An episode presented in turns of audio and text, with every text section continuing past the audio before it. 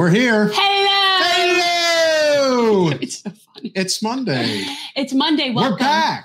Generational change. I'm Jen. I'm Peter, and this has been a week. Uh, it's been a week. My I third time having COVID. It was fun. It was fun. Third time's a charm. think you just people. had a cold. I had a Uh, cold. excuse me. Uh, okay, but yet everyone in my family tested positive, and I'm just hallucinating. So you know, whatever, dude. I'm just saying. But it, I will say it gets easier each time. I guess it's just something we have to live with now, right? You know. Well, yeah, and especially in traveling, that was it. Reese came home from Ithaca. I think he caught it on the bus from there to the city, and then that was it. And then he shared it with me. Well, unfortunately, that was how you initially got it uh, last summer. Is that when it happened? Yeah. Well, was it no last? back- I think it was from you. No, no, no. I think, or was it Labor Day that he went down to um, Miami or something?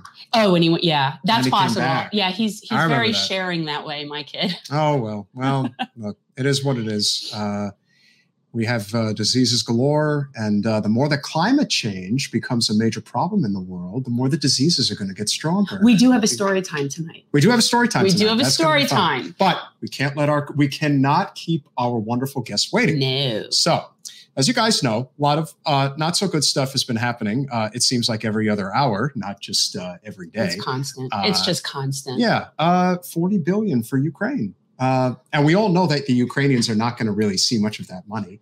Uh, let's just be honest. You mean it's just going to go to fund the military industrial complex and imperialism? Dun. Shocking. I thought it was really going to be like a humanitarian aid. Yeah, and all the while we're wondering why nothing ever good ever happens in this country, and why uh, President Biden's approval rating apparently is at uh, under in, in like the mid 30s now. Uh, no, it's actually lower than that, Oh, and it's actually lower than that. And I think, I think it's low. But first of all, it's lower than W at his lowest, and it's actually lower than I think Trump right now at at, a, at the at the same point. That's really great See, news. Marcel's nodding his head, and he is a man who knows all the numbers of things. That I know. He's got numbers for them. That's really incredible news. I'm totally not the worst president anymore. It's You're right. totally Sleepy Joe. He's really terrible, really bad guy. So to come on and just make sure everybody understood that. So, So- yes, Joe, and yet, and yet, they're just telling us, just keep voting for us. Just keep voting blue. It'll Well why, solve our don't we, problems. well, why don't we ask our wonderful guest if that's what is ultimately going to take? Just keep voting for the same thing over, and over again. She's the executive editor of the Black Agenda Report. She is a friend of the show and a rock star in our opinion. Yeah, well, she's my favorite historian. We, get- you know, I like to periodically. I always say, like, I'm not a journalist and I don't know things, but I like to bring on people that Who do. can teach you something? So, yeah. So Margaret that's Margaret. Kimberley, welcome back to Generational Change. Hi, nice to see you guys. Hi, it's so good Absolutely. to see you. You always look lovely. Thank That's- you. Thank you very much. And you are not alone this evening. We have a wonderful additional guest who is joining All right. us. He is somebody who we think very highly of. Very for the, much so. For the simple fact that he is running for the United States Congress in South Carolina's 6th Congressional District against none other than Our best friend, Jim. Clyburn. But he's also a wonderful, wonderful individual who has a wonderful platform. Well, that's the thing. It isn't just that. And I'd like to think that about me too. It wasn't just who you're running against, it's that you also bring something new to the whole situation. You know what I mean? That you in and of yourself. And I I like him as a candidate, regardless. Marcel Dixon, welcome back to Generational Change. Hi, thank you all for having me back. Hi, I love your accent. Never gets old. Never gets old. Thank you guys for coming. And I really didn't realize you guys were going to be here at the same time. This is uber exciting for me because I didn't realize that he was able to coordinate that. Well, you know, I can, you know, pull a few tricks out of the hat every once in a while. Have you guys ever met? Have you ever met? No, no. No. Hi, nice to meet you. Nice meeting you as well. Yeah, Greg. Um, Marcel. Your name's Greg. I always just saw Marcel. Look at that. Marcel It's my, um, Greg is my first name, but I like to go by my middle name, Marcel. Yeah, Marcel. Margaret is one of like the best voices, advocates, historians, all things Oh, that you. like in the direction we're trying to go. Like I don't like to label people. Like I don't like to say, oh, she's a this, this, that. Like whatever. But yeah, great voice. Definitely you. tell it like it is. Yeah.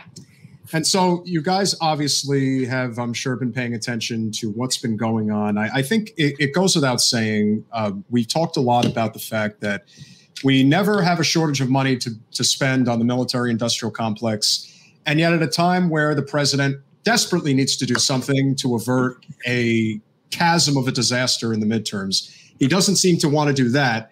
And the argument that I always make regarding military spending is that, yes, okay, we, we do need to provide for the common defense. There's no question about it. But $40 billion in additional aid for Ukraine in money that I'm very confident is not going to be accountable.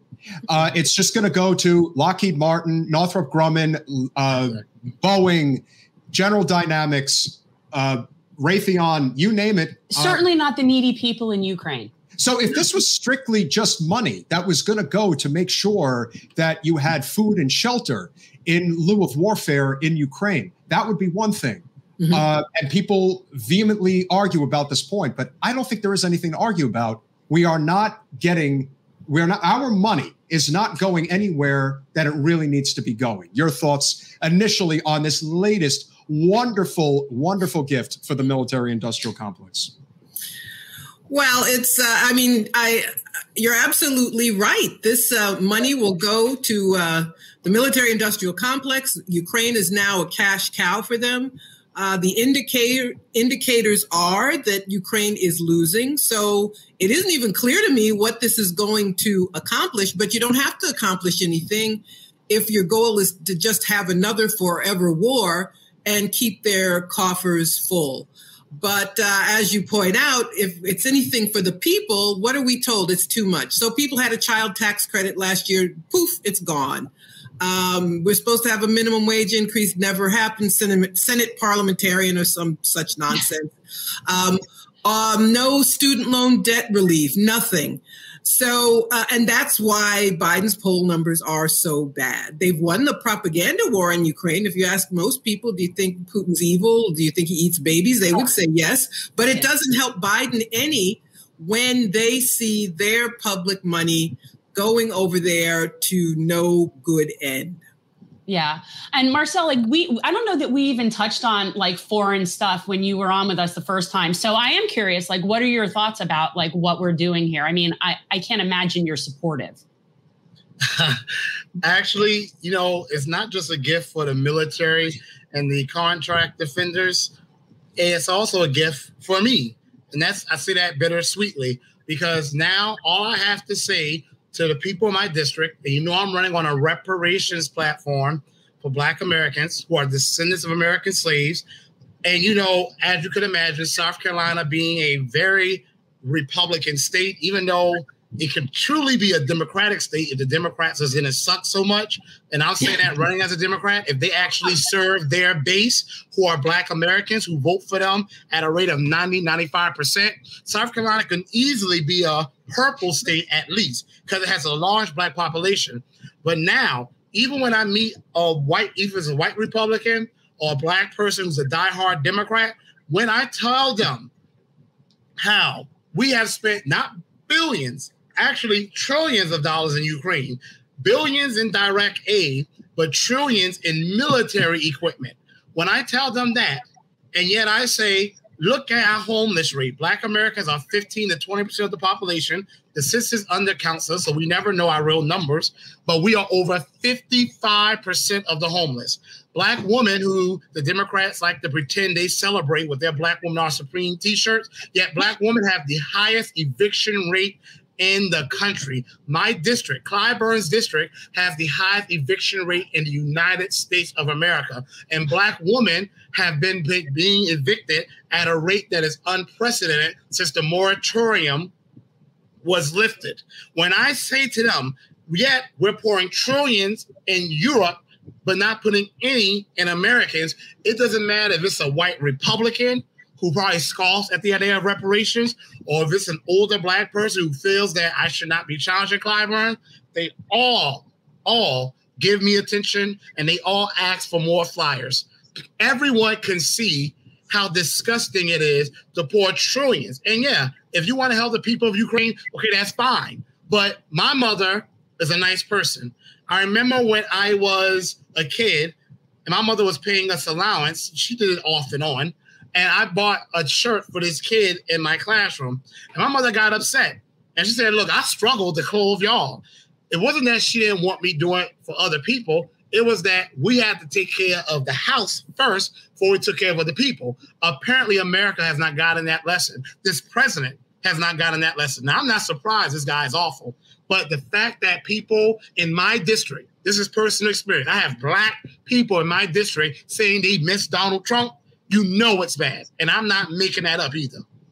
Yeah. Well, that's really great to hear. I really appreciate it, and I totally am coming back in 24. Believe me. Totally well, it'll back. be it'll be him or DeSantis. At I this mean, rate right we're, now, yes, we're looking at Ron DeSantis in 24, and and the Democrats are delusional if they don't. I mean, our state Democrats actually think that he's running for governor this year and they're actually putting someone up against him. Like that's even, he is so far past that. Like that's not even a race he needs to fight. I doubt he'll even have to use his money for that. Race. When you're having to raise, or when you're raising as much money as he is raising, and yeah. of course, we're seeing all of these mistakes that's getting made. And one thing that I do want to touch on, Margaret, is obviously mm-hmm. being in New York, we're seeing uh, right now, and listen, uh, we know that the Democratic Party has a lot of problems. I want to give a shout out, uh, not the biggest fan, but Alessandra Biaggi, who is now uh, was just announced this afternoon, is going to primary Sean Patrick Maloney, Mr. D Triple C chair himself. Um, that should be Mondaire Jones that should be primarying him, but that's a whole other story. Uh, it seems like the corporate uh, establishment is really trying to crush whatever remnants of a progressive movement exists right now, even if it's within the Democratic Party. What's your assessment based on what you're seeing right now? Oh, absolutely. It's uh, I, I've always felt like the Democratic uh, leadership, the establishment, hates uh, their left wing more than they hate Republicans. Uh, they go out of their way to dismiss them. They go out of their way to demonize them. They drop the hammer if they dare speak out. And the end result is every Democrat voted to give more money to Ukraine. Every single one. No one provided pushback, a question, uh, nothing, nothing at all. And but people aren't fooled.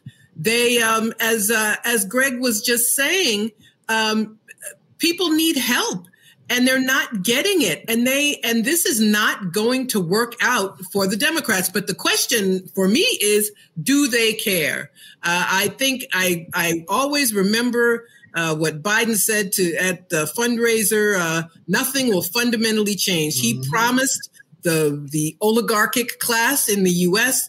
that nothing was going to fundamentally change. And they, speaking of dropping the hammer, they told him, you know what, that stimulus bill is it.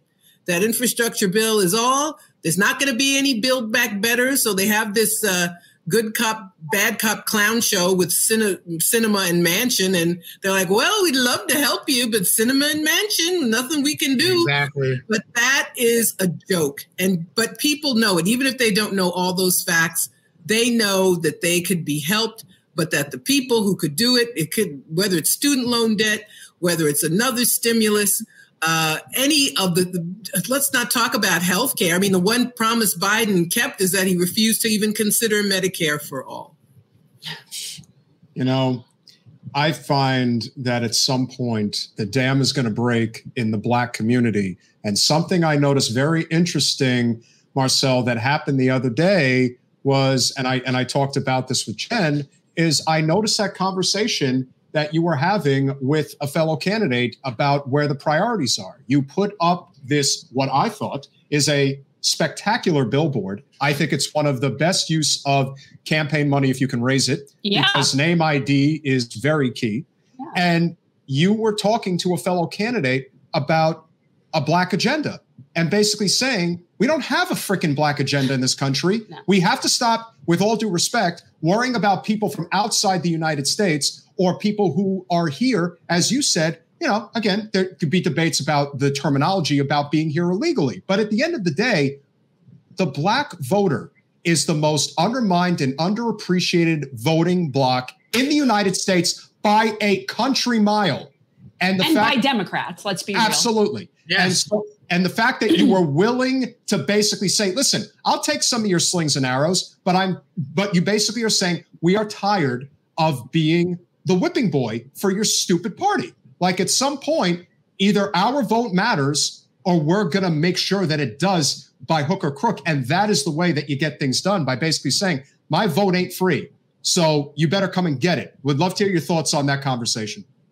Absolutely. You know, first of all, Joe Biden, I call him Joe Crow. I call him the segregationist in chief. He, the fact that Clyburn endorsed him, knowing this man's history, people talk about Donald Trump's history of racism.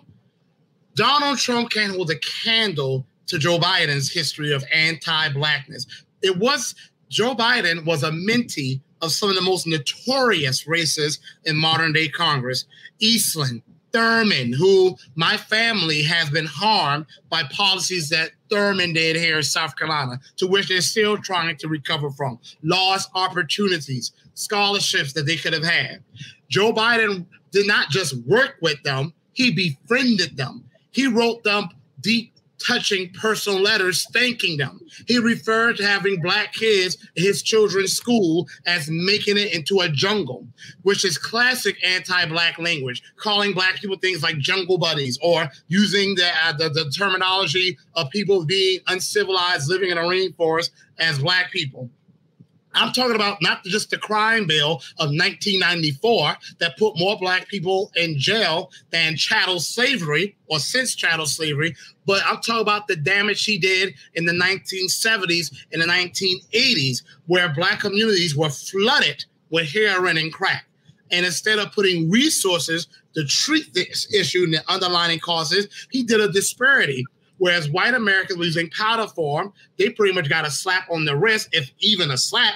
Black Americans got the book thrown at them. Some people are still in prison because of Joe Biden's bondage. But then to tell Charlemagne the God, who sat there and cowardly allowed it, that if you don't vote for him, you ain't black.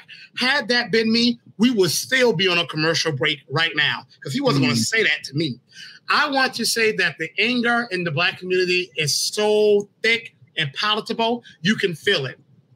James Clyburn had his usual fish fry, and it was more chairs and volunteers out there than there were people. And when the older black people stop showing up, you know you really, really have an issue. When I get older black people, when I show them Clyburn's record, and then they start complaining about Biden and how Clyburn endorsed Biden and sold them a bunch of empty promises, and they tear his sticker off, and ask for my flyers, you know you have problems. And I said to someone from Clyburn's team, you cannot base the future of the Democratic Party off of older black voters for much longer.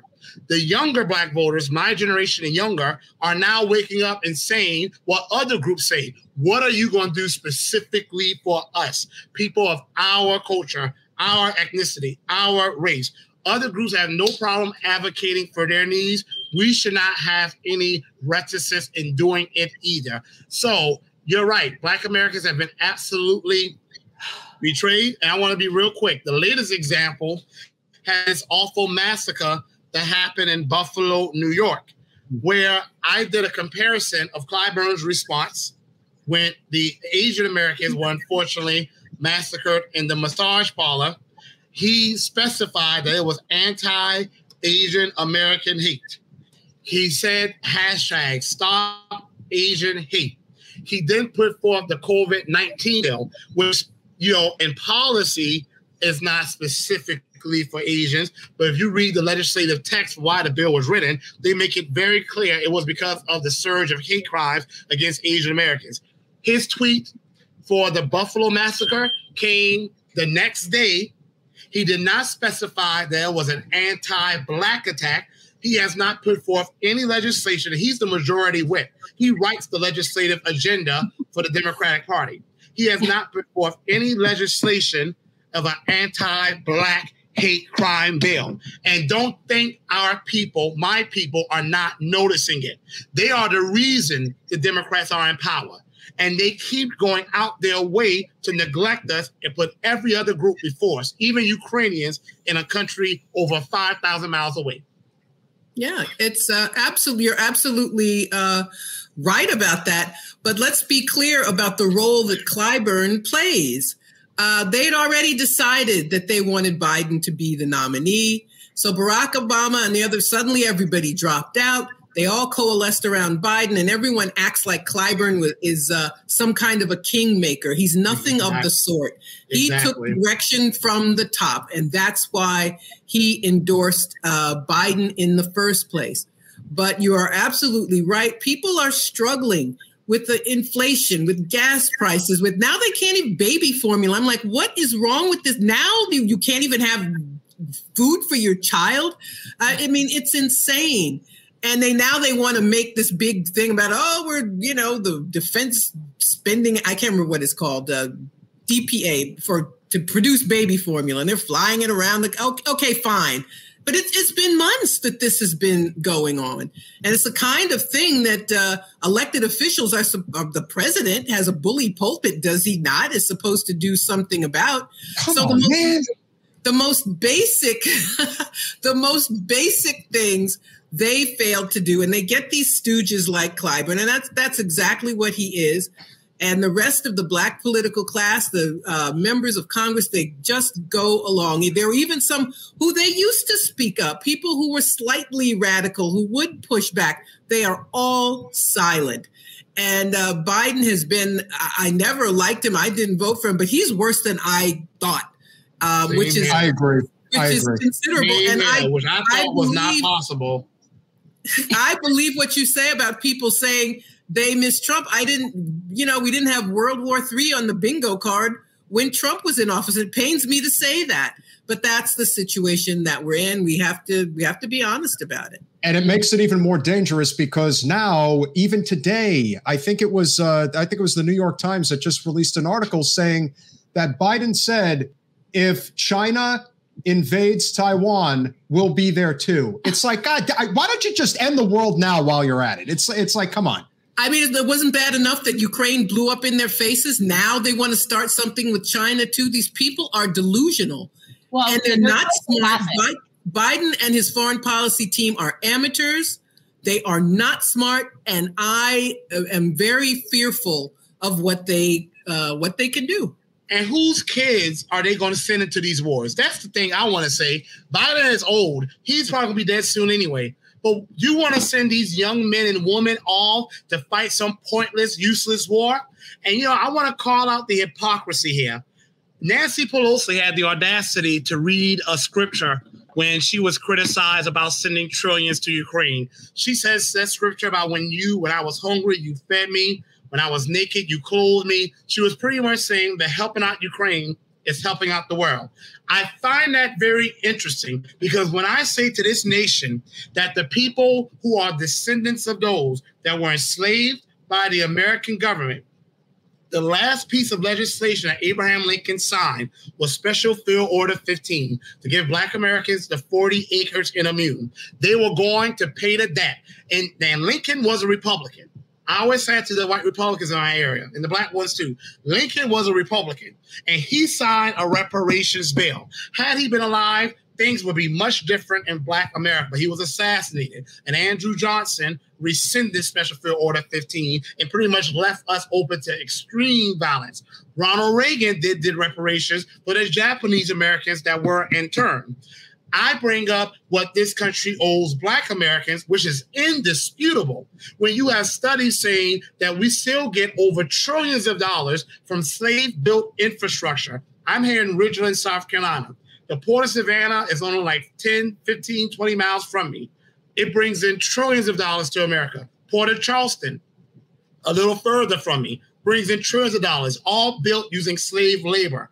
And yet, you will get those same Democrats and I am calling out the Democrats who are more than willing to spend trillions in Ukraine and trillions fighting the people in China, yet they don't see any value in fighting to pay reparations to the Black Americans who built this nation, have defended this nation in every single war, sustained this nation, and contribute massively to this nation's economy while benefiting the least from it. So, since Nancy Pelosi wants to quote scriptures, how about you read the part of the scriptures where when the Israelites were freed, they the people who had who had enslaved them or did wrong to them were forced to give them wealth and goods to sustain them throughout the generations, or they were forced to get land to sustain them throughout the generations. Stop picking and choosing the parts of the Bible you want to quote, because there's a lot more there that we can use to talk about reparations.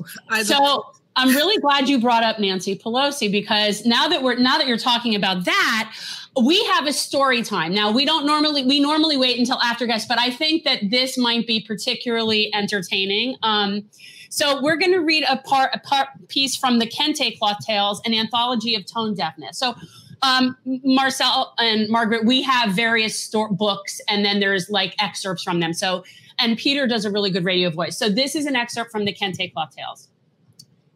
So without further ado, once upon a time, there was a vapid, feckless mayor. You may have heard of him. He was chosen as a Manchurian candidate, puppeteered by the darkest Sith Lord in the land. The mayor, Pete, was meritlessly promoted to a cabinet position in the hope of propping him up for the 2024 election.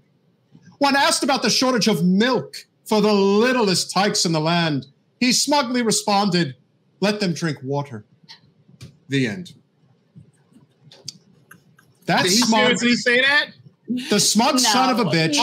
Oh, We all know. nothing is beyond belief nowadays. I was going to say, no, he didn't actually say that, but he did. Okay. Like, okay. This smug son of a bitch, who we all know is Biden's heir apparent, they're making it pretty clear now that if he doesn't run in 24, this is the one they're going to prop as Um. hard as possible. Mayo Pete. So he goes on national TV yesterday and says that the government should not make baby formula even in a national crisis because we are a capitalist nation. Well, So he said that. That's even worse than let them drink water.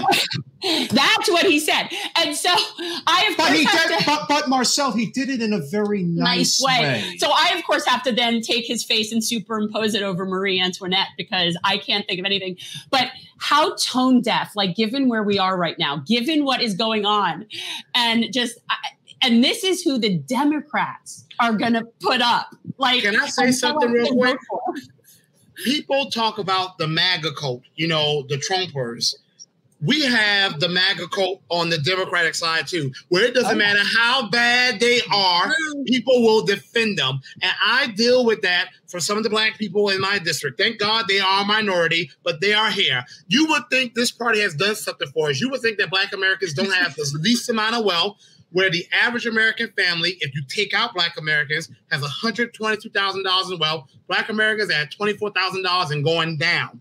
We own only 1 million acres of rural land, where we used to own 16 million, but most of it has been stolen. And they will, this party hasn't written a piece of legislation to do anything about that. And some will defend them to the death. Now, this is the same government that when the airline industry was in danger during the pandemic, they bailed them out with no problems. They bailed out the auto industry with no problem. The bacon industry with no problem. They bailed out these large corporations with no problem. They canceled their debt. But when Americans, and this one, I don't care if you white, black, or gold, but when Americans, babies, need formula, they say, oh no, that's a bridge too far. But Ukrainians can get trillions and trillions and trillions of dollars you know what? This is not like Marie Antoinette, because at least the French had the guts to stand up and say, okay, get rid of all of them. We need to be more like the French, because the French know how to get rid of bad leaders. Somehow Yeah. we forgot how. We need Well, yellow you know, vests, man. It's it's funny to me in, in defending capitalism, he put his finger on the problem. The problem is capitalism, baby. There's a handful because it's not profitable. So there's only a handful of companies. One of them had a contaminated plant, which nobody, a whistleblower is the one who had to tell the FDA.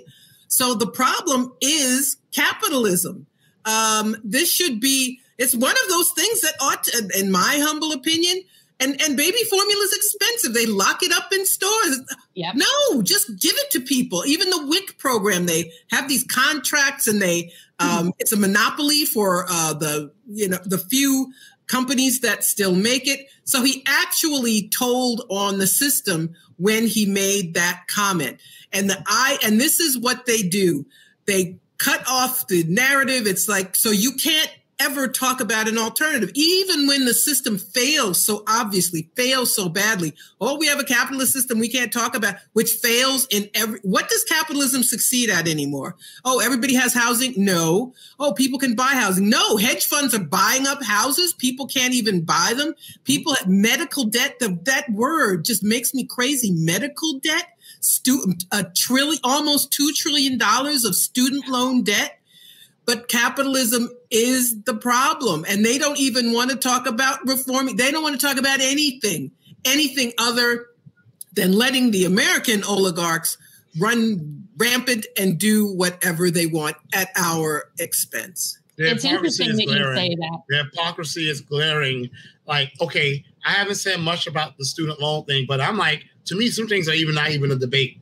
Like Medicare for all, tuition free college, university, like those things should not even be a debate to me.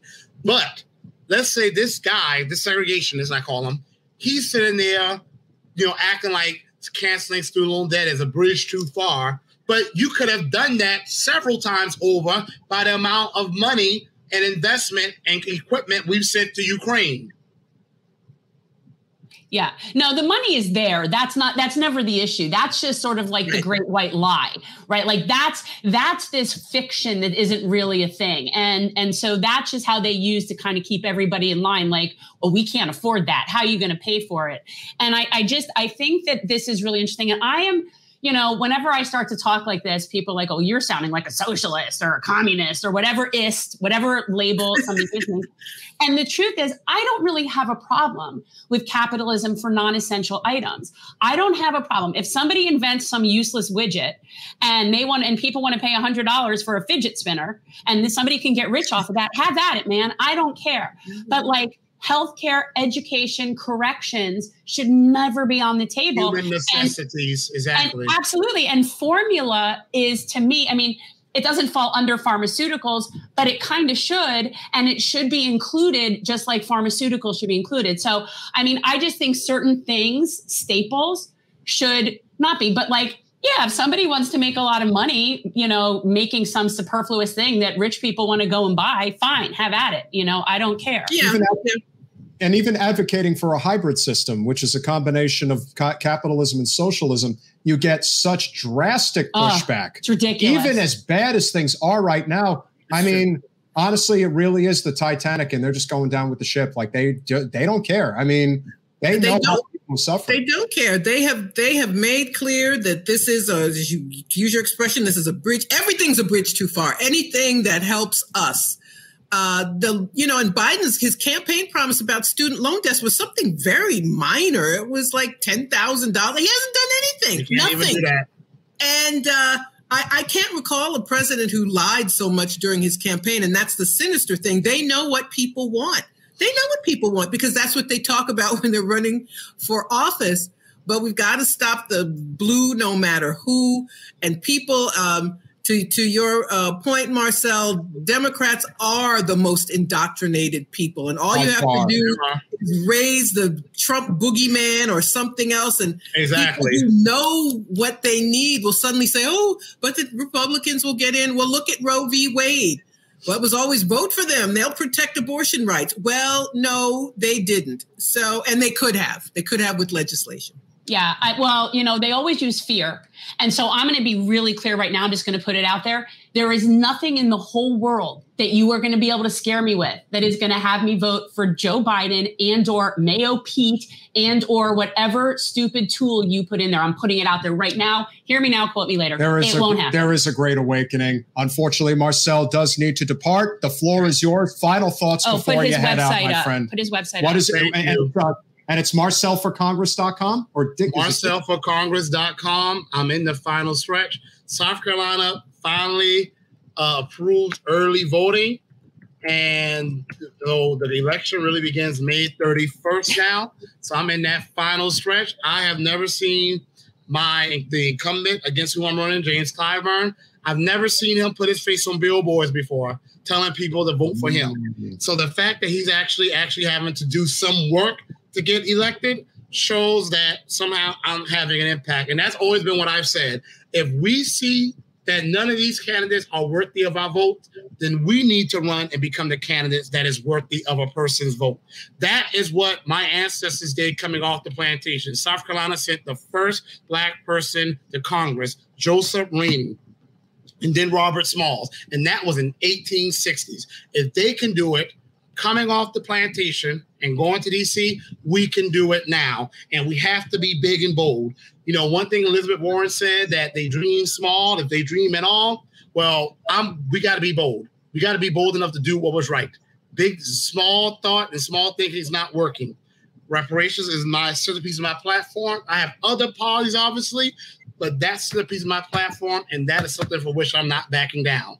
And that's even something that Joe Biden pre-lied and said he supported, and then now articles are saying behind closed doors he's telling the Democrats don't expect too much on that. So he's betraying us every which way. But thank you all so much for having thank me. Thank you, Marcel. You're always welcome back, always. my friend. Take care. Thank you. Yeah. So Margaret, he's extremely historically like like I thought that was a really good like I was watching you like I know that you were kind of vetting some of that information. I because you know it the best. You're on mute. mute. You're mute. Thank you so much. Tell people again, buy my book. Presidential. Presidential. Yeah, no, it's great. the President, thank you, which I've discussed here before.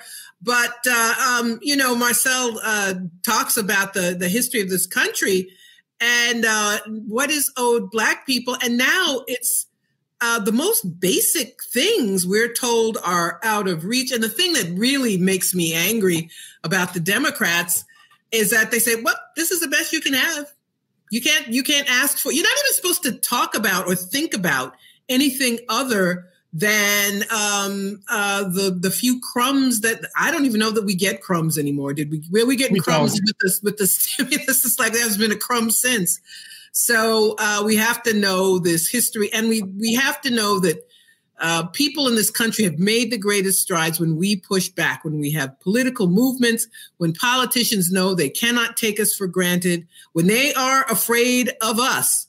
And I don't know that we're at the gu- guillotine stage just yet, but uh, we are definitely at the stage where we need to rethink our dependence on electoral politics. And yeah. if we if we act the way we ought to, then electoral politics might get better. But this sitting and hoping and you know celebrating because Trump is gone, and then you get this this character in office is definitely not working for us. You know, and it's funny because you say like we need to be outside of electoral politics. We always talk about the importance of both. We think labor and what's going mm-hmm. on um, in the labor movement is hugely important in in what we're trying to do. But um, another thing that that I that I think I just totally lost my train of thought. We were talking about labor, but um, just take a hit. You'll remember. Just take a hit. I'll remember. this is like I think I'm getting old. No, um, maybe weed actually helps you remember. Well, it well I have good long term memory. It's the short term memory. I think what problem. we're what we're looking at right now is a situation where they really don't know what to do no. because they know that people are getting restless and they know that corporate money. See, I look at it this way. And, oh, and, I remembered. Sorry, I have to say it or I forget. So this protesting that's happening outside of the justices' houses that everybody finds is so violative of their proper decorum and what we ought to be doing. And I'm like, screw that. We are so far past that now. I think anybody in a position of power should not be able to leave their home and get a moment's peace if they are acting against what the majority of people in this country want. This is supposed to be a majority rule situation. And we are not seeing that. So whether it's a, whether it's the Supreme Court, whether it's our executive branch, whether it's our legislature, I don't care who it is. If it's Kyrsten Sinema, go into the toilet. All right. That's, that's, in Margaret's house. That's the wonderful sound of New, New York, York, City. So, like, I don't care if you want to follow people into the bathroom, as long as you're not violent I think these people should not get a moment's rest. And the one and thing I don't that, care at all. And the one thing you could say about Justice Kavanaugh, probably as much Ugh. as anybody, is he seems like the kind of guy that if you push him hard enough, he'll just quit. He, he doesn't. His he is so thin skinned that if you no, he'll go on like a rape spree or something like that. Well, let's He's not a lunatic. Be, let's not be too hasty. But uh, you know, I think that, that, don't give him any. Don't give him any ideas. I would just say I would hope that people uh, do the same thing to Chuck Schumer, to Nancy yeah. Pelosi Yep. Uh, you know, I, I, wrote about this a couple of uh, weeks ago. Barack Obama in 2008 campaigned saying he would pass the Reproductive Freedom Act. I'm messing up the name, sorry, which right. would codify uh, abortion rights into law. A few months into office, he has a um, a press conference, his hundredth day in office, and he said in his usual Obama esque way, well, I believe in the right to choose, but I don't want to demonize anybody, but I want abortion to be rare, but we're really talking about it. And then he says, this is not a legislative priority for me. Yeah. Period. And, yeah. and he could have done it. He had majorities in solid majorities in both houses of Congress. He could have done it. And I hope people I and when Pete goes to give some dopey speech about disinformation or whatever the hell else he's trying to to uh, nonsense he's trying to pass before the public. I hope he gets protested because these people have sold us out. They know that uh, uh, the issue of abortion rights, like others, is very important to people. So they campaign, yeah, yeah, yeah, we got your back. But then when they get in, it's not my priority. Nancy Pelosi saying it's a fading issue. Um, you know, Hillary Clinton choosing a running mate is like, well, I'm pro choice, but I'm Catholic, so not so much. And so I hope everybody protests them too. Go outside their houses. Let me let me ask you this because when we're talking about abortion and and I, I didn't want to do this when Marcel was on because I know that he advocates that he's pro life and I um, and he's also Second Amendment and you know it's interesting, but he is South very Carolina. He is very representative of that constituency. He actually is, and and what I have found down here, even in South Florida, is that the idea of abortion is not something that the black community is really all getting behind. So the concept that we tend to as progressive people think of as choice, of course, choice, that is not necessarily well received in certain communities. So I was going to ask you about that. Like what is it is it like a eugenics thing? Is it like what is that? Well, it de- it depends. It depends. It's you know, and he is from the South, and and black people from the South are more conservative, just like other people in yeah. the South. So I'm not uh, really surprised. It's partly religion, it's partly traditions, um, it's you know partly some kind of puritanical thing going on. But I I still uh, believe that there aren't many people who actually want abortion to be illegal. I really think the people who want it to be illegal are in the minority. Every have you noticed every time there's been a referendum and people get to vote, and they always pick some conservative state like Mississippi or someplace, and they'll say, ah, that you know they'll vote against abortion. Well, they didn't, and I think it was South Dakota or some other place. So uh, I, you know, while it's I acknowledge that everybody isn't on the same page on the issue. I think most people agree that allowing abortion to be legal so that each individual can make up their mind is what most people want, even as we recognize um, that uh, it's not a top priority issue. But but I you know I, I often think too when people talk about abortion, they're not necessarily being honest when you come from communities that are conservative and that are more religious. Um, but women in those communities have abortion too. So it may be something people don't want to talk about. But uh, I don't see um, even more conservative folks actually saying it should be illegal. You yeah. mean uh, you mean all of the GOP legislators that get abortions for their gumas? You mean you're telling me that that that they're hypocrites? Well, the thing is, like, I have friends that are pro life. I went to a Catholic law school. I have Catholic friends. Like, it's not, they're pro life, but they don't believe in criminalizing. Right. and and government intrusion in this area so and and and that i understand believe whatever you want to believe but so i can see i can see that but the reality is and this is what i say to the people that i talk to who do want to get rid of abortion is do you support the idea of majority rule in a democracy or in a republic or whatever you want to say our well, fiction is. Well, that's and if you say. do, that's what most people support. Most people, by and large, support a woman's right to choose in some fashion or other. Clearly, like it's not even close. It's a it's a it's a vast majority of people. So if you support the idea of a majority rule, then when you're in the minority opinion, you just got to suck it up, Buttercup you know and and well, I that's what i'm told i mean that's what i you know uh, black people always told that well you're a minority you get you know sorry too bad so it's like seriously it's and it's uh uh and and yes you are absolutely right but i i i go back again to the way people have been betrayed by the democratic party when they had chances to to make abortion legal they did not do it. When they had a chance on the supreme court so uh, ruth bader ginsburg st ruth she was already 80, already had cancer. Obama, yeah. you know, sort of coaxes her to step down. She won't do it. Nobody forces her out. They had, they could have gotten a research uh, recess appointment for Merrick Garland. Do it. Go big. Uh, yes, it'll be controversial. Yeah, he might not be there for long, but damn it, do it. And, but they don't. And they, of course, we, and then we have to talk about all the things that didn't happen because everyone assumed Hillary would win. Right? Can we talk about that? So um, there were a lot of lost opportunities there. Um, but they rubber uh, stamped uh, every judge. They rubber stamped all of Trump's appointments. They did. Yes. Yes, and we're always told about this filibuster. It's so funny. Democrats can never get anything passed. It's even when you're when you're in the majority, you're still in the minority. They act like it anyway, and then when they're in the minority, they act like in the minority. So you know, when a Republican's in, he, he gets everything he wants, and and they always. But then when it's anything their people want, there's always an excuse. There's always a story.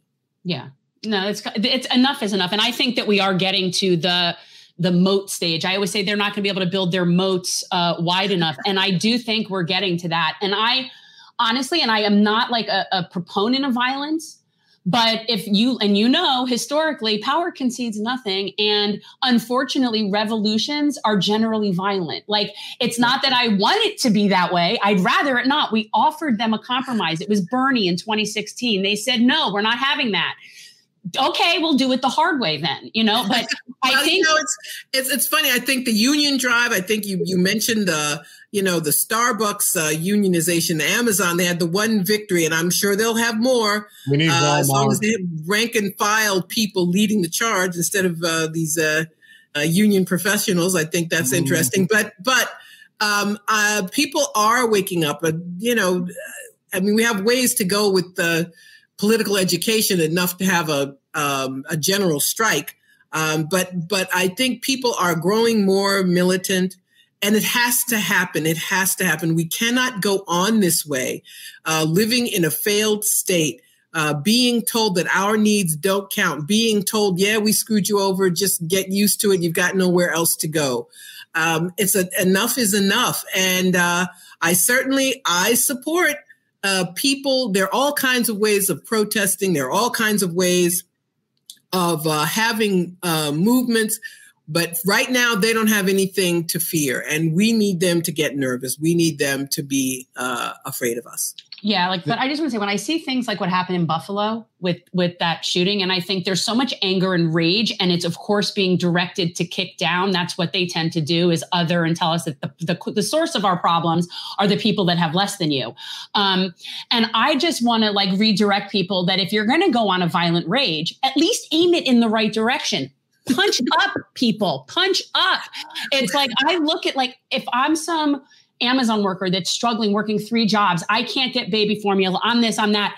And the CEO, my boss, Jeff Bezos, is is walking out in front of me. I don't know that I wouldn't just lose my crap and just go crazy on him. I don't know that. Like people who who have of medical debt and, and and they're going bankrupt from this and they can't get their kids asthma medication and all this stuff and they see somebody flying a giant penis into outer space and like laughing about it like it's just so hilarious how many deranged people will it take before somebody just takes out one of these people? Like well, that's what I'm you know the, the deranged. We have these people who are deranged, and you know this guy was racist and deranged, and we have other people, uh, uh, mass shooters, and I, I, don't even know what to say anymore when I hear about the mass shootings. To be perfectly honest, it's like it's, it's all been said. Nobody, they don't want to do anything about guns. They're afraid. Uh, in this case, if the person's racist, they you know downplay uh, the racism, as Marcel was saying about uh, uh, Clyburn and and um, and others. But we have a nation um, of people who don't who don't feel any connection with other people, and so it's yeah. easy for them uh, when they do have some kind of a you know problem. That's an understatement, isn't it? Um, to just lash out and and shoot or do or uh, do you remember the guy who blew up a, a, whole city block in Nashville on Christmas Day a couple years ago? I mean, yes. it came and went. Nobody talked about there. I feel like they're ticking time bombs all over the country. And um, but I believe if we had a better country, if we had a more generous country, uh, if people's needs were uh, prioritized at all, I don't even think we're a low priority anymore. I think we're not a priority. I think there would be less of this. I really do. Um, but um, uh, but that's that's where we are now with um, uh, leaders who are either cowards or cynics or who really don't like us at all and I, and can't wait to to help the Bezoses of the world to do us in. And uh, so, yeah, the Amazon work. I mean, Amazon is so horrible. High rates of industry I, I, injuries, rather. Their warehouses, they actually run out of workers because they work people so terribly. Nobody lasts very long. That's the business model, not to have people who work for very long. But they're they're they're regions now where they feel like they've run out of. They can't go back. There's nobody else left for them to exploit. And um, that is something that the people have to, we have to figure out a way to respond to that. But we can start, we can start by telling the truth. We can start by saying these people don't meet our needs and stop being uh, propagandized into being silent and defending what is indefensible. I think that's a, that's a good starting point for a lot of things is just to speak the truth. Can a billionaire catch a break for God's sake? I mean, really, talk about never getting anything. And I honestly don't mind people having money. That's not a problem for me. I don't care how rich the rich are. I care about how poor the poor are. Yeah, but we're not even that far removed from when we had a corporate tax rate that was 38%, not 21%. Yeah. We're not even, we're only a generation mm. removed from the top marginal tax rate being 72% instead of 37%. It's, it's, reverse. I have to tell you, when when Republicans get in, Democrats never undo these things. Never. So the tax cutting starts with Reagan. Every Republican had a tax cut. The, the, the Democrats who come after them, uh, remember, remember Bush's uh, W's uh, tax cuts were supposed to be temporary, and then Obama gets in. Well, they're permanent. Oh. And then Trump gets in, and they get the biggest tax cut of all. Has Biden undone that? No. How about something as simple? Why would they? How, how about something as simple as privatizing the post office, Louis DeJoy is still the head of the post office. Like this is the this is the simplest thing that Biden could have done that didn't require anything other than no. let's just put somebody in who isn't actually going to destroy one of the oldest institutions in the history of the country. But no, let's do that. Let's just keep him in there because that makes sense. And something that I find very interesting, Margaret, that I did want to talk about with you and Marcel, but we'll obviously we'll address it because I think it's very relevant to this conversation. They did a poll recently regarding trust in the media, and we all know what kind of media we're talking about here.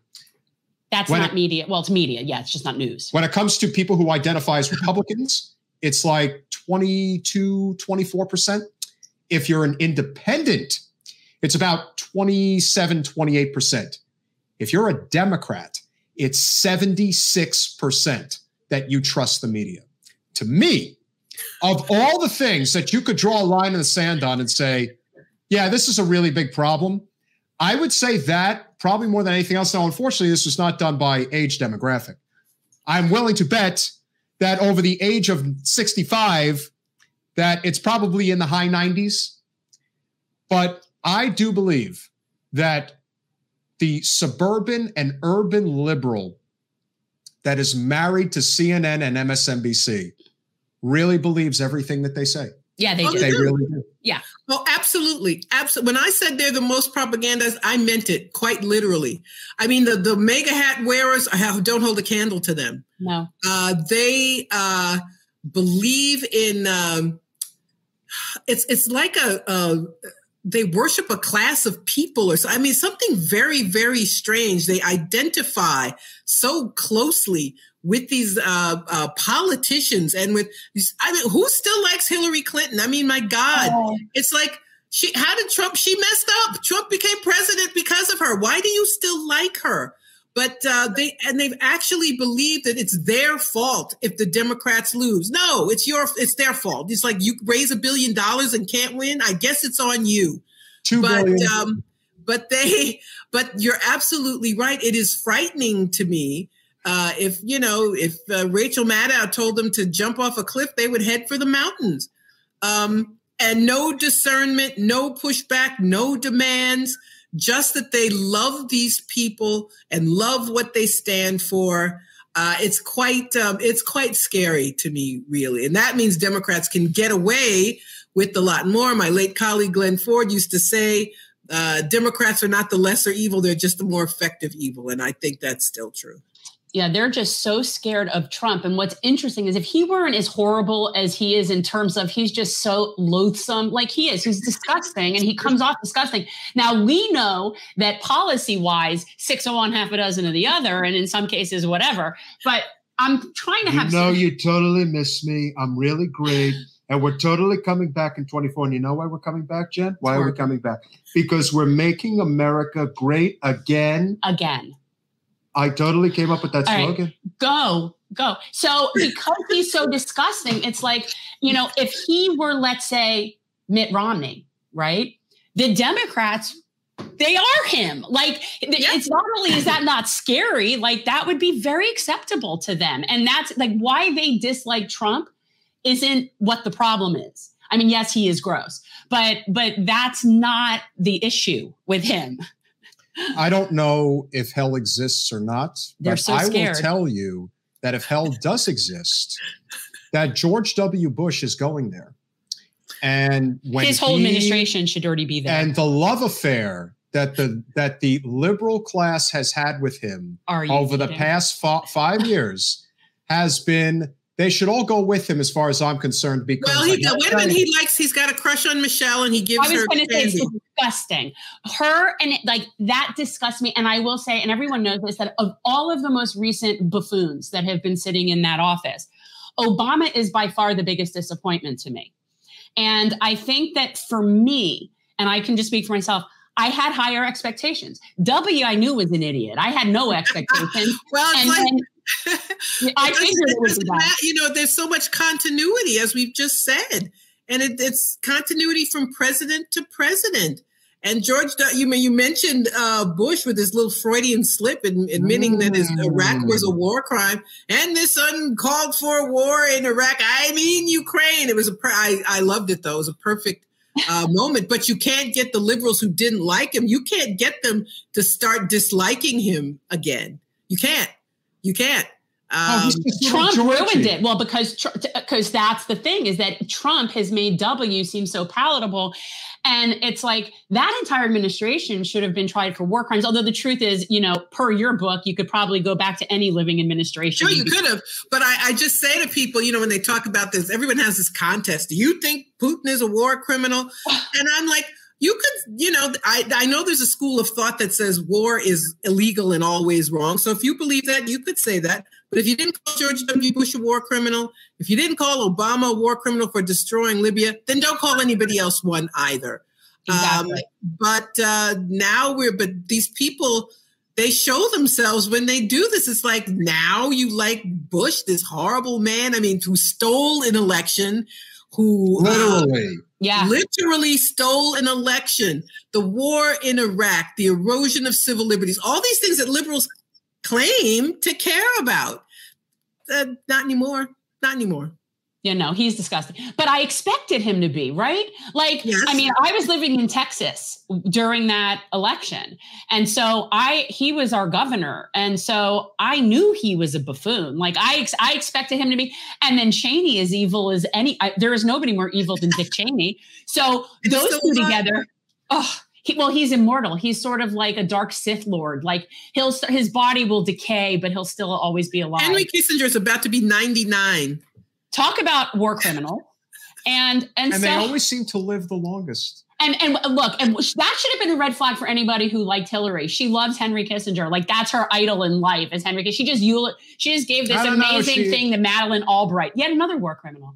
Yeah, or uh, well, then of course you also have Madeleine Albright. So That's- yeah you that's what i just gotta- said. Yeah no no she loved kissinger. He's disgusting. He is like the dark sith lord. But I do think it was very telling when he slipped the other day when he said, uh, "We're, uh, you know, uh, he's he's a he's a war criminal and he did all that terrible stuff in, in Iraq." Uh, I I I mean, uh, I, I mean Ukraine. Uh, you know Iraq too, and it's almost like, yeah, I'm a war criminal. he probably says iraq No, but And then he- And then he said, "Well, you know, I'm 70 years old. You know, what do you what do you want from me?" And people and the people in the audience laughed, ha ha ha. Yeah. Oh, it's so funny. Yeah I he's so what- funny I tell you what would be because if there isn't a hell, but he claims to be a Christian, I certainly hope that he lives every day the rest of his life thinking that's where he's going. because that is hell on earth. He doesn't. He's oblivious.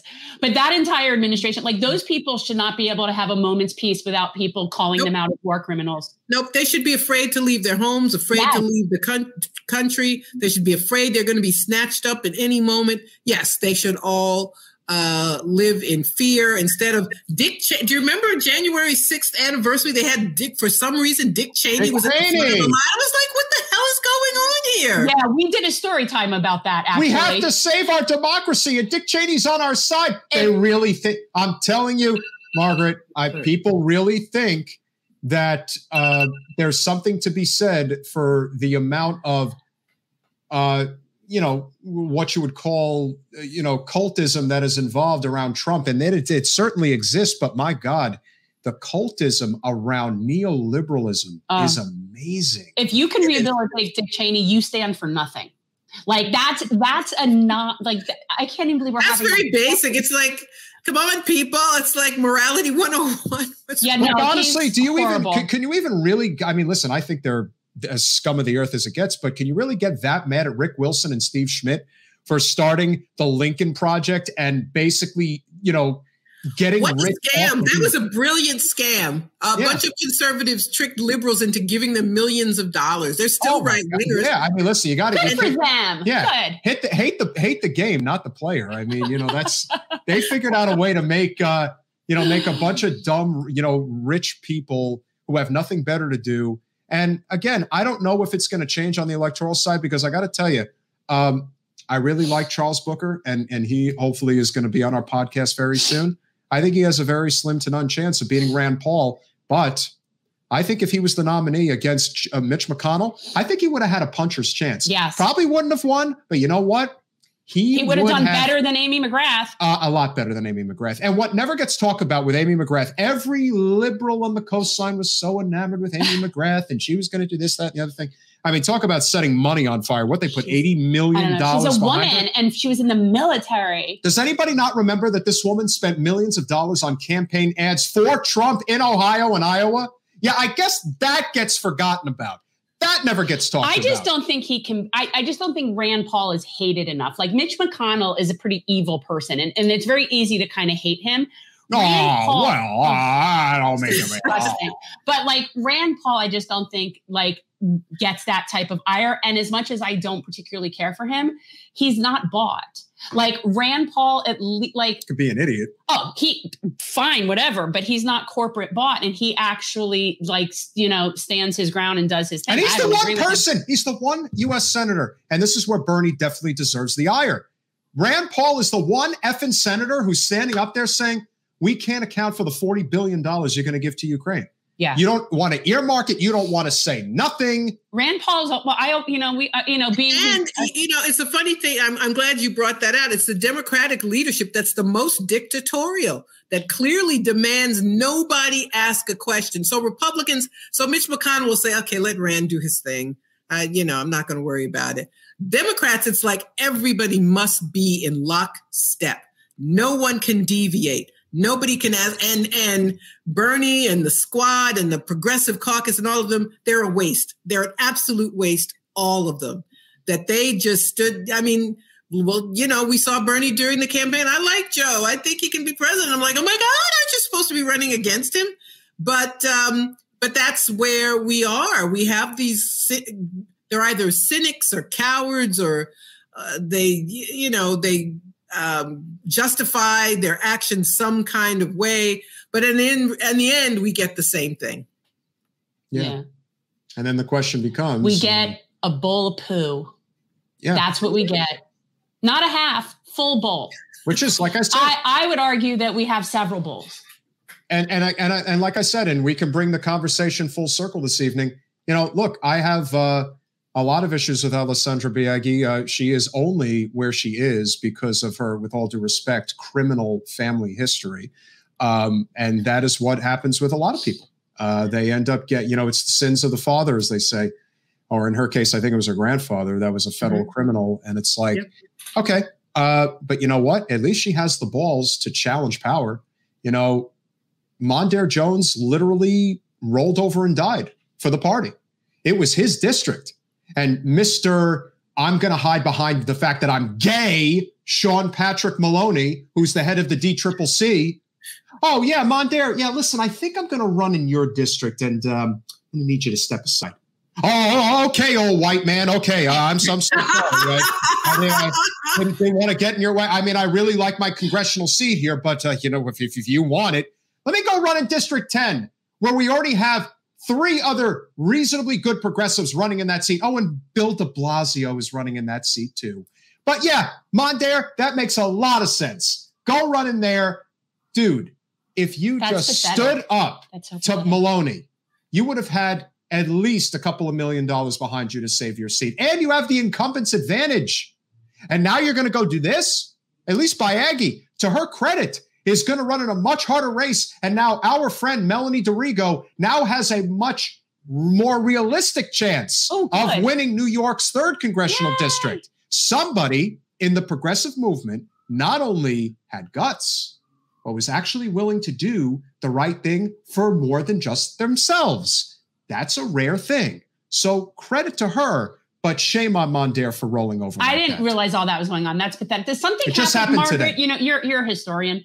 So when people first get to the Capitol, do they go through some sort of device? I picture it looks sort of like when you go through security at the airport, and it pulls your spine from your neck and pulls it out, like you get despined, like you would do to like food if you were preparing it.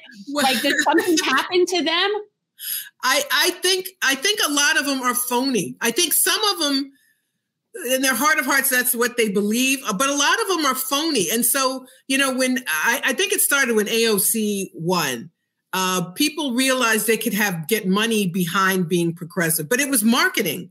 And uh, so uh, voters thought they were going to get what they wanted. So the big money follows like, oh, okay, a progressive can win. Let's all claim to be progressive. And the leadership was like, y'all do what y'all want to do. Because guess what? Mama Nancy, what does she call her? Mama Uh, Bear. Mama Bear is still in charge. And she doesn't care what you claim to be when you were running or who gave you money. It's not going to. Um, not going to change anything for her. So uh, the spine uh, uh, excising machine I, that is sort of assumes they had spines in the first place. Okay, And well, that's a fair point. That's a fair. I will still stand by my Katie Porter. You know, I still like Katie the best. She is the one that stood up for Nina, and no one else did. When Mark Pocan said, "There's two good progressives running for that seat," um, and actually said that with a straight face. Margaret, one last thing I want to mention before you go. You know, we were in Cleveland um, to help Nina, and Mhm. the one thing that we took away from the experience of being there is how few uh, ground troops, if you will, were actually there. Now, there could be a lot of reasons why that happened. Now, of course, everybody left Nina at the altar, and it's disgusting beyond words. Uh, but what I will say is that, and if you know Cleveland, there are five colleges and universities that surround Mhm. the district. You have the university, um, you have uh, John Carroll University, you have Notre Dame College, you have Case Western Reserve University, you have Cleveland State University, you have Cuyahoga County Community College, where she is a professor. And the fact that there was only 10, maybe 12 volunteers on Saturday morning, the weekend of the election, The last GOTV weekend, we were there, and there was there there were not that many people in there. One thing that also does not get talked about enough is that there are tremendous grifters within these non corporate campaigns. Even the ones that are supposed to be there representing working people, the grifters find their way into these campaigns and they make a lot of money. Oh, sure they do. Because I mean, to you know, as I was just saying, now they know ah, there can be money in a so-called progressive race. But to make a long story short about Nina, she shouldn't have run as a Democrat. She should run as an independent. That unfortunately could not have worked in that particular district under any circumstances. That's like doing that in my district. Like you, Yeah. But, just- but where, can't. but but I'll tell you where I do think running as an independent actually does work. Where I think running as an independent works is in these specific districts throughout the country where there's one party rule. Now that can absolutely draw attention because there are districts, whether in New York, whether in a state like Texas, there is only one party. And very often, what you end up getting as a result is a rhino or dino that represents these districts. So if you had somebody who was running outside of the duopoly. And we are, since you brought up running as an independent, we are going to have on Wednesday, Michael Shellenberger is our guest, and he is running for governor of California as an independent. California is a one party Democratic state, but people are sick of the Democrats in California, but they're not going to vote for the GOP. They're definitely okay. sick of Newsom. If that's the case, then a candidate with a reasonable amount of money who is campaigning basically on environmental policy uh, seems to know his stuff, isn't a big fan of the left. Okay, fine, we'll have him on. We'll have our little, you know, banter back and forth. But people need to have balls. You know, the one thing I always say about Trump and DeSantis, the reason they're so popular is because no matter how much, and we we didn't even get into the culture war tonight. The one thing that never changes in this country, people like leaders who have balls and are willing to kick ass and take. Oh, names. they do. People like I remember years ago, I couldn't stand Mayor Ed Koch, and I oh. worked with a guy who said to me, he said, "You know what I like about Koch? He's fearless. He just does whatever he wants to do." And you're right, there that does appeal to people. But the other issue about Nina Turner is. It, let's suppose she did win. Would she be another phony? Would we have another progressive phony? I hate to think of her that way, but I don't see it but this uh, you know uh, that's just too much disappointment uh, too many experiences with these people who you know campaign say all the right things and then they get in. So um, you know so who knows? It's it's it's it's unfortunate though but i it's it it says something about her that she just didn't get people out or couldn't get people out. That's uh that's there's a lot of variables i'm, I'm surprised i'm surprised to hear that we're, there's a lot of variables that we think are at play. Like we did like sort of our post game and stuff. And I haven't spoken with her yet, and I will at some point, like to talk about some of this stuff. But um, there were several factors. It wasn't like one thing, but I definitely feel like she is very, very loyal. And in some cases, that that loyalty might be misguided and abused and taken advantage of. And I mm. think that there were people that weren't necessarily looking out for whether or not she wins as much as whether or not they can get their paycheck from the campaign. And th- there, there are some things that we know that went down that lend itself to me just thinking, you know, Nina's just very, she's loyal. She's loyal mm-hmm. and she's trusting and I just I I like I think and that, that is a good and then believe me in politics that's actually oh, a great thing because it's, it's so rare. Yes. But unfortunately every every where you turn there is an opportunist lurking. There is somebody who is going to do it. There were opportunists um, not going to name any names, no. but I know of at least two of them that were part of AOC's team when she got elected, and they ended up going out and doing their stupid thing. And what you know the people who are really in it for the right reasons they are so far and few between. It is amazing. Everyone they get sucked in. And i still say that the biggest problem with with alex is that she loves the life. And there are people who get elected into high office that the bells and whistles are there it's almost impossible to turn them away. And I think one of the only reasons why Katie Porter is such a bright light is because you can tell she doesn't give a crap about that stuff. No. That's not what motivates her. She's a typical soccer mom from Orange County, California, who just knows her shit. And she's really good at it. And the normies love her because they love her shtick with the with the whiteboard. But you know what? If that's what I love her shtick with the whiteboard too. At, at least it's being done for a good cause. I do. Uh, watching her dismantle big pharma guys and all that is one of the most glorious things to get to watch when you're talking about them doing their job. But when I you have, it. but when you have 534 other representatives, and I'm not saying they're all bad, but when you have that many others and most of them suck, that's a big problem. And the fact that Biden never uses the bully pulpit, despite the fact he claims he cares. We know he doesn't. And the fact that the squad, in many instances, could have held up legislation. They yep. were holding up Build Back Better, unless they got that first before the infrastructure bill, and they caved.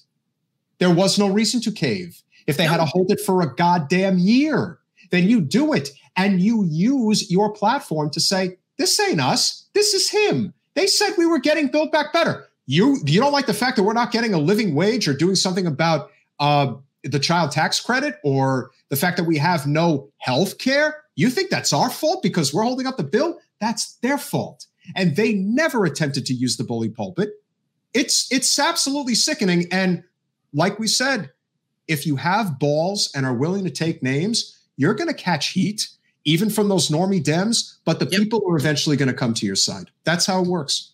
Yeah, but they don't have courage. They're not revolutionaries. We need revolutionaries to do all the things that we've just been talking about, and we do, we don't have that now. Yeah, like I look at Bernie now and it's like, and I appreciate everything he has done because he brought us to a place where talking about healthcare is on the table where it really wasn't before that campaign. So he definitely carried a torch for this movement a very Mhm. far way and did a lot. But Bernie is a reformer, not a revolutionary. And that is a difference. And I and I see that. And when I look at someone like Alex, and I say this like she's young enough to be my kid. And I look at her and I think she's there's definitely a wisdom and maturity factor that she doesn't quite have and and definitely wanting to be part of the club. But I look at it as such a missed opportunity. You know, like she could have been like the political Katniss Everdeen. She could have like her platform, her platform is huge. And she really has some power that she just has never really used. And it's I, I, I do think a lot of it is maturity and um, you know what what her real goal is in terms of career and what that is for her. I don't know, but um, yeah, you're right. There, it's it's a courage thing, and I think you need to have people in there that don't particularly want to be there. You need people that don't want that job going in and serving and just doing what they need to do. Because when people want that job, they just want to live there. Well, it's like, yeah, well, didn't she say, so what if you only serve one term? Did she not say that? That changed very, very quickly. But don't worry, she had a tax the rich shirt at the Met Gala. And for somebody who lives in New- the rich. and for somebody who lives in New York City, the level of decadence that that event represents, and lo and behold, Hillary, of course, managed to make her way to that event oh, it's this disgusting. year. You know what? It, it's, nonsense. I hate that stuff. And I will say this as somebody who doesn't participate in any of that nonsense, I will say just like this the Kim Kardashian wearing Marilyn's dress actually offends me. Like that is something like, are you kidding me? Like, serious, like, is nothing sacred to that woman? No, no, no, nothing, nothing is sacred. Yeah, she she lacks gravitas, and Oh. uh, I and I don't know if she has the uh, self perception to own it Ugh. and to to do better. But uh, but we can't. But the thing for us to learn is that we cannot depend on these individuals, and No. we have No. to rely on ourselves. we have to continue this outside movement that really, really focuses on labor and the environment. Exactly. we stick to those two things. There could be somebody who comes along and galvanizes the movement, but it has to be a scorched earth movement. It has to be we're kicking ass and taking names. I'm so there. the first person that Where's comes the first person that comes to mind is Jesse Ventura. and I don't know if he would be willing to go for it or not. He's also, we're just, I'm also, I'm, I would sweet talk because I really want to get him on the show. Yeah, and I listen, love Jesse. uh, you know, Do you know Jesse, Margaret? I do not know him. No. I'd love to get him on the that show. well, yes, and listen, you know what? There's and there are and there are good people out there. You know, uh, th- we love Nina. Uh, you know, Marianne Williamson. Um, there's even Joe Sanberg in California. You know, some of them have been floated. The truth is, if there's going to be an opportunity in 24, it's going to have to be from somebody who's not currently inside the system, and people Yes, need that's to true. accept that. So, with that said, guys, if you haven't currently picked up a copy of Thanks, Dad. Prejudential by Margaret Kimberley, you can go to Amazon. No, Is there- oh, no, and yeah. you could also audiobook it because I audiobook it. And if you audiobook it, it's actually Margaret who does the audio. That's which I- true. It's true. I do the um uh it's actually me you hear, but it's Amazon, it's on Barnes and Noble. You can uh dot com is an audio book. You can get it from publisher Steerforth Press, steerforth.com, and just uh buy the book. It's and awesome. go to your local guys- bookstore, local independent bookseller. They will order it for you if they don't have yeah. Guys, Prejudential is great. Actually, and what's cool is you don't even have to go in order. You could pick any president and start there. Like it's great. Like I I love that that it's just so like I'm still holding out hope for Carter. I saw something the other day on TV. It was like a thing on one of those like biography channels about Carter. He's still my least offensive. I'm, Oh. I'm going with that. Uh, And he's uh, and he's hanging in there. He's almost hundred, which is no one's done post presidency what that man has done. Nobody has walked the walk in terms of giving back like he has post That's true. office. And I appreciate that. And I, you know, I just think that when I see him out there, like literally building homes for homeless people, I think about, I don't recall Bush doing anything like that. Now, Bush is built, busy destroying homes in the Middle East. Yeah. And on that note, Margaret Kimberley, we love you. Thank you Thank as you always. Thank you so much. It's good to be back. Absolutely. Always. And we'll Thanks, see you Margaret. soon. Thank Have a you. great night. Bye bye. Bye bye. And she was Lovely, always. But I, you know, that's there's certain people that I just. How can we shift the Overton window as much left as possible? Also, progressives need to fight, knowing they have massive opposition. Oh yeah, I mean, th- this is something that is this is a common denominator among anybody running in a non-corporate race. Is you're going to fight within the Democratic Party if not as much, even more than possibly than the Republican Party. Um, they do not want the left faction coming up with them. They actually like their Overton window just exactly where it is, which is them in the center and the Republicans to the right. and again, the reason why uh Vicen, uh, Vicenzi, I guess is it Vicens? How do you well, I'm gonna say Vichy. Vichy. Vichy. Say I don't know. I don't know. Part of the reason why, and again, the biggest reason why they don't want the left in any way, shape, or form pulling levers of power in the Democratic Party is because the left is not all about corporate power. And so once you move away from that, you see why it becomes so vicious because for them, it's all about the bottom line. They are fine with the GOP because the GOP sees it the same way. It's, well, you know, we can disagree on wedge issues, but when it comes to corporate special interests, oh, we're on the same team, baby. The money party. That's all. that yeah matters. i i really don't have to agree with somebody on all the issues to to support them to vote for them and to like them it doesn't have to be like marcel he's pro-life and yet if i lived in that district i'd vote for him Hell yeah. I'd vote for him, and that's generally not a you know a policy that I would support. And yet, it infuriates me about Cuellar that they're all lining up behind that POS because he's a corporate whore. Marcel is fighting for regular people, so you know that's the difference. I I don't mind. I, I think what we do to move it to the left is we watch them lose horribly to the right this year because that is what the the the the wave is going to be like. They're going to all drown. I really, um, again, and, and Jen knows this. I, Like I really do. Um, you know, I really do like Marianne Williamson, and I do think that she could, you know, start a fire, so to speak. But if there is an opportunity for Jesse Ventura to run for president, if there ever was a time where you can have that type of a candidate galvanize, you know, the you want to call it the left, the non-corporate, the, the just the, the working class. Like I could see, I mean, listen, Jesse did it as an independent in Minnesota. He was the governor and he was an independent. I agree, Vishay. I agree. Um, but you know, in in they're talking about the OnlyFans. Um, I wouldn't have an OnlyFans page. First of all, I I don't do social media; it's just not my thing, and I I just think that's a bad move politically. Also, like it's just not a smart move. Like that's the kind of thing that I would say. Oh, someone says I should have an OnlyFans page, and he'd be like, Yeah, that's not happening. So um, it's not a good plan. But you know, as far as the not wanting to see me naked, I was a Hooters waitress in college. Not that that's naked, but you know, I was cute back in the day. I'm just saying.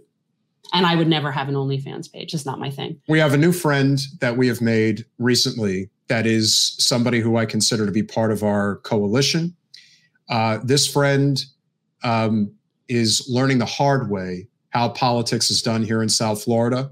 Is insistent that you can sort of penetrate this divide or, you know, get along with these uh, niche groups.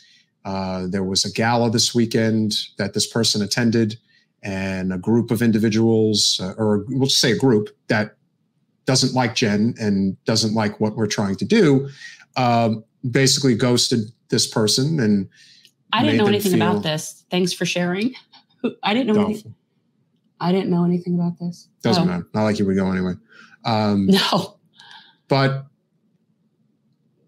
they are big fish in little ponds. They don't really care about actually changing anything. They are completely content to just, you know, kind of circle the drain. And as long as the area that they're representing, because it's dominant blue, so to speak, uh, can continue, they don't care.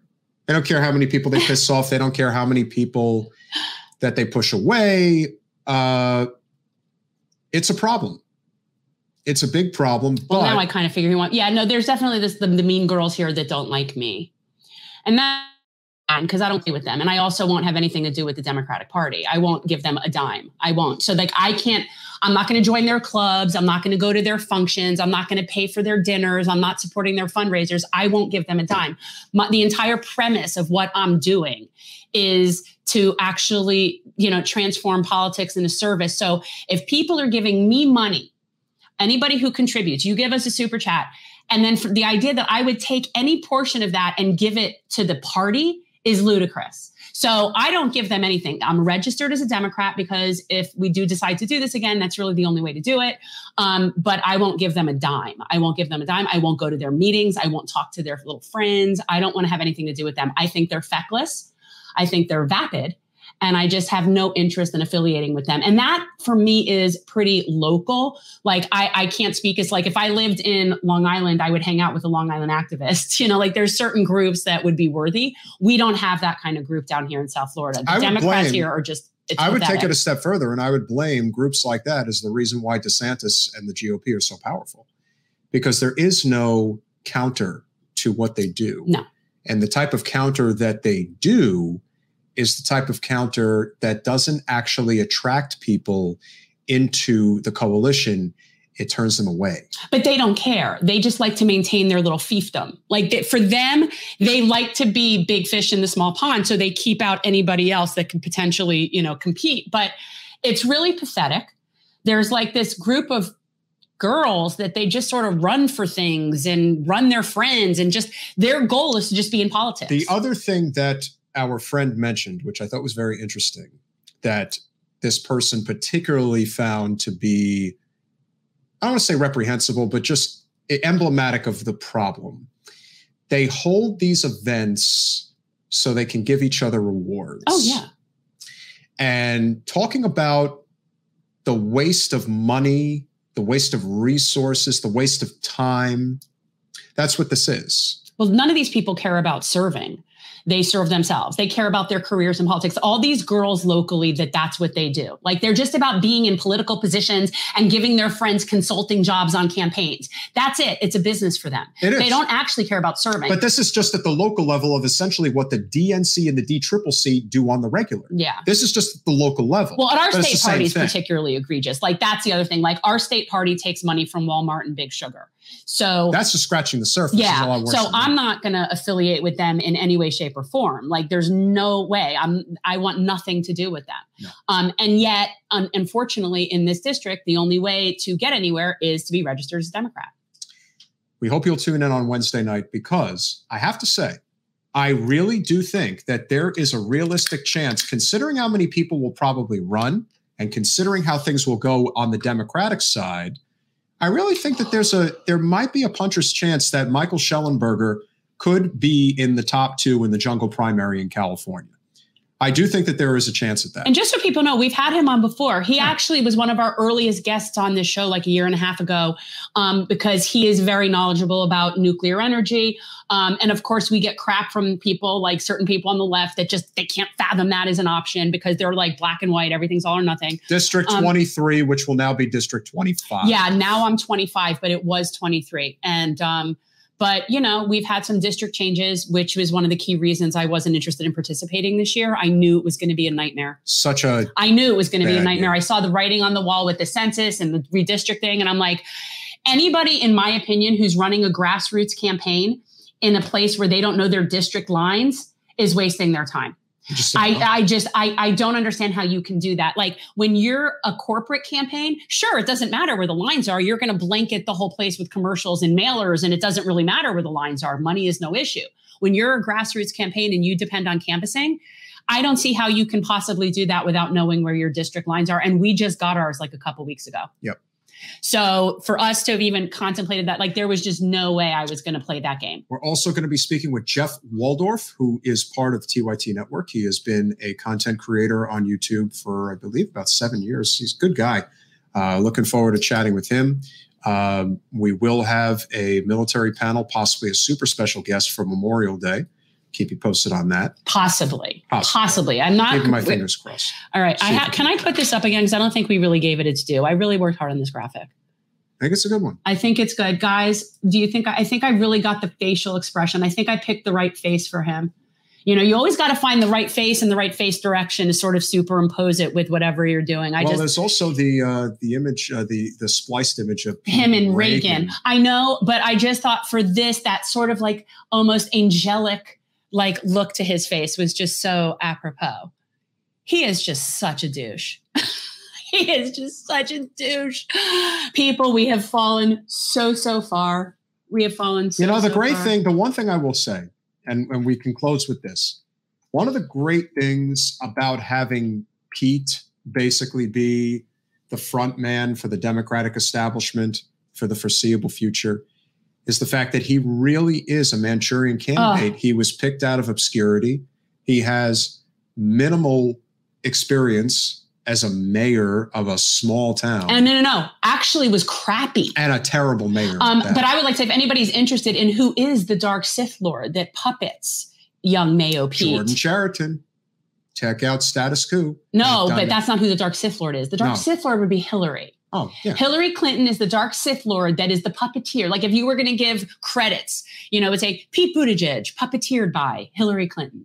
And I just, you know, I'm not allowed to comment on that.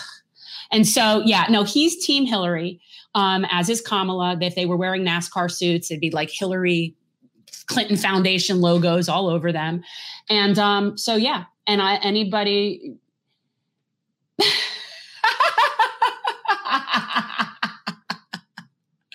but yet you're here every show. That's Thank the you. best part. if It's like, if somebody wants to hate us this much, good. It's so good for the algorithm. Well, please. if you even if you hate watch and you really like what we have to say, I wish we had a thousand or a hundred viewers. I mean, yeah. we're going to work on building the audience. We're trying. Still trying. but, we Patre- actually try to have good co- content. yes, Content. patreon.com forward slash generational change. yeah. If you like what we do, as little as $5 a month, you could become a patron. Shout out to new patron, stuck in the middle. Thank you. Thank you, and Osiris. Thank you, Osiris. Um, and I, I, I, he, he definitely joined as stuck in the middle. So that's why I mean I don't mind saying who it is, but that's why I didn't just say thank you, Osiris. Oh, I think we got to add that. Stuck. Stuck in the middle with you. Yeah. So that was really cool. But yeah, you know, we try to get really good guests, good information, try to keep people informed, have actual journalists come and give us updates on things, um, and keep it remotely entertaining. Honestly, the thing that I love the most about this is the excuse that it gives me to like get to meet people and authors and talk to them because even and especially people that they don't big league us that are really big people that'll give us the time of day. Like, did you Yeah, say John we- Nichols is coming back? Yes. Okay. So like people like that, that they just want to come on and talk to us because they know that we actually are trying to do the right thing and trying to promote the right, the right books and the right message. And I love that. And if I didn't have this show, I wouldn't have the same excuse to get to talk to like people. I wouldn't be able to necessarily be chatting with Margaret. so I love that. We've met some good people, really tremendous people. Um, I'd love to get Jesse Ventura. I think Jesse Ventura. Yeah. I mean, um, like I said, you know, there are some possibles out there that I may very well run for president, but I really feel like No, I mean on the gotta- show. Yeah, I want to no, get that, Jesse. well, that too, that too. But I feel like Jesse's Jesse could actually. I thought Jesse would have caused a real yeah, firestorm I do too. if he was on the Green Party. Look, ticket. let's not forget, he's not just somebody outside, outside. He actually won Yeah. as an independent as a governor. Sir, Like that's pretty big deal. yeah, Um, you know, and and chose not to run again. yes, exactly. But and I would also recommend his book if you haven't read Jesse Ventura. He's a lot of books, but the one that my favorite was Democrips and Republicans. I got to read that. It's so good. And it basically draws the parallel between the parties to gangs. Um, I say somewhere between, to me, it's they're more like gangs versus cults. Like, I'm not sure like which, but um, yeah, it's very interesting. I love Jesse. I what I like about him is he is an independent thinker. He actually thinks of things for himself and then makes decisions based on things like reason and science and facts. I hope it was worth it, Green Party.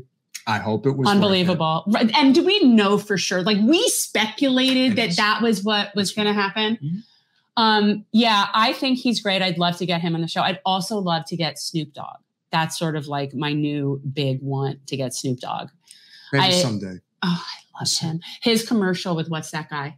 Is it Andy Samberg? Yeah. Okay, well, I don't care about him one way or the other, but he, there's a commercial with him and Snoop Dogg. It's the beer commercial. I forget what the beer is. Is it If Corona? I, you know that Snoop would just love to do a weed commercial if he could get away. well, well, I'm sure he will when he can. I mean, Yeah. I'm sure he will. But he, well, he probably has his own. I would think he has his own brand at this point. Yeah, he must be invested somewhere. But that commercial cracks me up every time. And also, he has a show on Peacock called "So Dumb It's Criminal."